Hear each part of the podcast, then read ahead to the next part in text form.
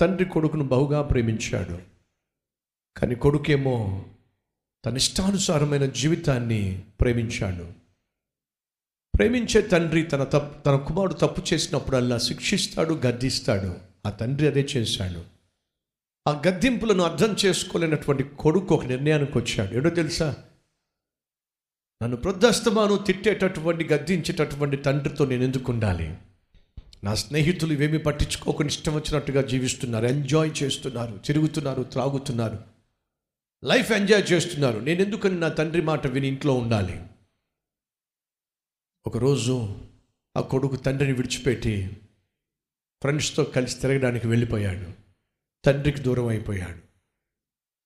దయచేసి గమనించండి బెల్లం ఉన్న చోట చీమలు ఉంటాయి ఆ బెల్లం కరిగిపోయిన చోట ఒక్క చీమ కూడా ఉండదు. నీ పాకెట్లో డబ్బు ఉన్నంత వరకు నీ ఏటీఎం కార్డులో మనీ బ్యాలెన్స్ ఉన్నంత వరకు నీకు ఫ్రెండ్స్ నీకు తోడుగా ఉంటారు. ఎప్పుడైతే నీ పర్స్ ఖాళీ అవుతుందో నీ చుట్టూ ఉన్న స్థలం కూడా ఖాళీ అవుతుందనేది వాస్తవం.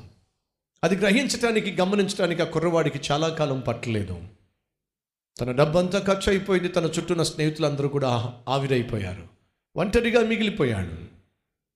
చదువుకోవాల్సిన సమయంలో సరిగా చదువుకోలేదు.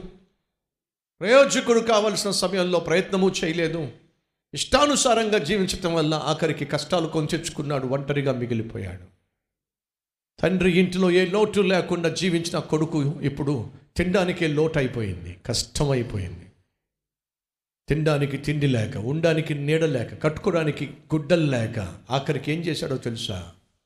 ఆ కుర్రవాడు అడుక్కోవడం మొదలుపెట్టాడు.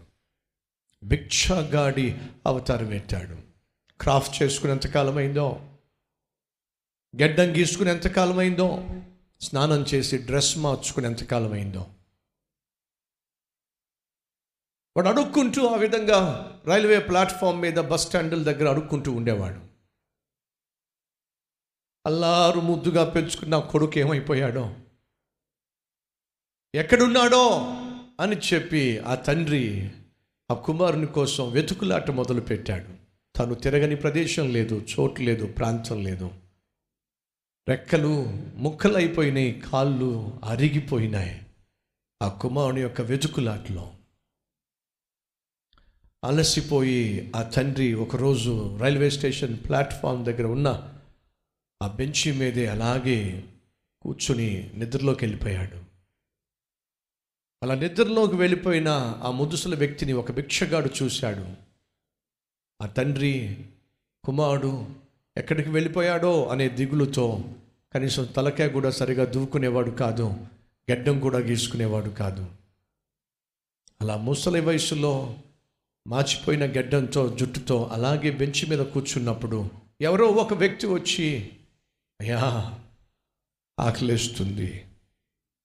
అయ్యా ఆకలేస్తుంది. ఒక్క రూపాయి దానం చేస్తారా? అనే స్వరము ఆ తండ్రికి వినిపించింది. ఇది నా కుమారుని స్వరమే. ఉలిక్కిపడి లేచి చూస్తే ఎదురుగున్న కుమారుడు కాదండి ఒక అడుక్కునేవాడు.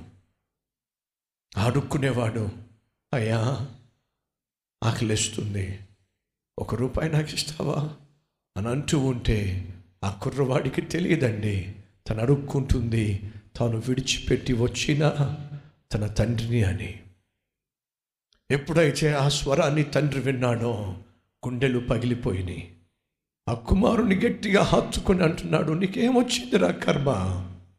ఎందుకు అడుక్కుంటున్నావురా? అడుక్కోవలసిన అవసరం నీకేమొచ్చిందిరా? నిన్ను ప్రాణంగా ప్రేమించే తండ్రిని కాదనుకున్నావు. కాళ్ళదనుకున్నావు ఈరోజు రోడ్ల మీద ప్లాట్ఫామ్ మీద అడుక్కుంటున్నావు. ఆ రోజు ఆ కొడుకుని తండ్రి గట్టిగా హత్తుకొని ఆ దిక్కుమాలిన స్థితిలో నుండి ఆ కుమారుని విడిపించడానికి ఆ తండ్రి మరలా ఆ కుమారుని తన ఇంటికి తీసుకెళ్ళాడు. రాకుమారునిగా మార్చుకున్నాడు. ఈరోజు మీకు శుభవార్త. మనలో ఎవరైనా సరే ఆ ప్రేమ కలిగిన దేవుని ప్రేమను నిర్లక్ష్యం చేస్తూ ఇంకా తప్పిపోయిన స్థితిలో జీవిస్తూ ఉద్యోగం లేక ఆరోగ్యం లేక స్నేహితుల చేత బంధువుల చేత నువ్వు నమ్మిన వారి చేత మోసగించబడి ఈరోజు నువ్వు దిక్కుమాలిన స్థితిలో జీవిస్తూ పాపిష్టి కార్యకలాపాల్లో మునిగి తేలుతూ ఉన్నట్లయితే నా ప్రభు అంటున్నాడు ఎందుకు వచ్చింది నా జీవితం? ఎందుకు వచ్చింది ఇక కర్మ? నిన్ను ప్రాణంగా ప్రేమించి నన్ను వదులుకొని వద్దంటున్న మనిషి కూడా పడుతున్నావు. నిన్ను చెయ్యి అంటున్న అమ్మాయి కూడా పడుతున్నావు అబ్బాయి కూడా పడుతున్నావు. ఏమి సాధించావు? ఏది పొందుకున్నావు? నీ జీవితాన్ని నాశనం చేసే నీ ఆరోగ్యాన్ని పాడు చేసే ఆ పాపం కూడా పడుతున్నావు ఆ అలవాటు కూడా పడుతున్నావు ఏం సాధిస్తావు? నిన్ను ప్రాణంగా ప్రేమించే నేను ఉన్నాను. నీకు భవిష్యత్తుని ఇవ్వగలిగిన దేవుడిగా నేను ఉన్నాను. నీకు అద్భుతమైన జీవితాన్ని ఇవ్వగలిగిన తండ్రిగా నేనున్నాను రా!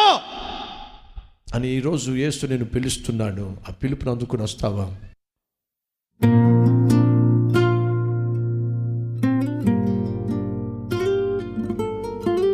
పరిశుద్ధుడు అయిన తండ్రి ఎందరైతే ఈరోజు ఈ వాక్యం విని అయ్యో నేను కూడా తప్పిపోయిన కుమారుని వలె జీవిస్తున్నాను. తండ్రికి దూరముగా వెళ్ళిపోయి ఇష్టానుసారంగా జీవించి తత్ఫలితంగా చేసిన పాపములకు ప్రతిఫలాన్ని పొందుకుంటూ దౌర్భాగ్య దిక్కు మాలిన స్థితిలో కూడు గూడు గోడు లేని జీవితం జీవిస్తున్నాను. ప్రభువా నా బ్రతుకు అడవిలాగా తయారయ్యింది. అస్తవ్యస్తంగా మారిపోయింది. నన్ను క్షమించు నాయనా. నీవు లేని జీవితము వ్యర్థము అని గ్రహించిన తప్పు తెలుసుకున్న బుద్ధి తెచ్చుకున్న ప్రతి సహోదరుణ్ణి సహోదరిని నాయన అంగీకరించాయా? ఆ తప్పిపోయిన కుమారుడు తిరిగి వచ్చినప్పుడు తండ్రి అంగీకరించాడే? అలాగే ఈరోజు నాయన క్షమాపణ కోరుతున్న ప్రతి ఒక్కరిని అంగీకరించి అద్భుతముగా వారికి నూతన జీవితాన్ని ప్రసాదించి నీ వారసులుగా నీ కుమారులుగా కుమార్తెలుగా జీవించే మహాకృపా భాగ్యము దయచేయమని. ఏసునామం పేరట వేడుకుంటున్నాం తండ్రి. ఆమెన్.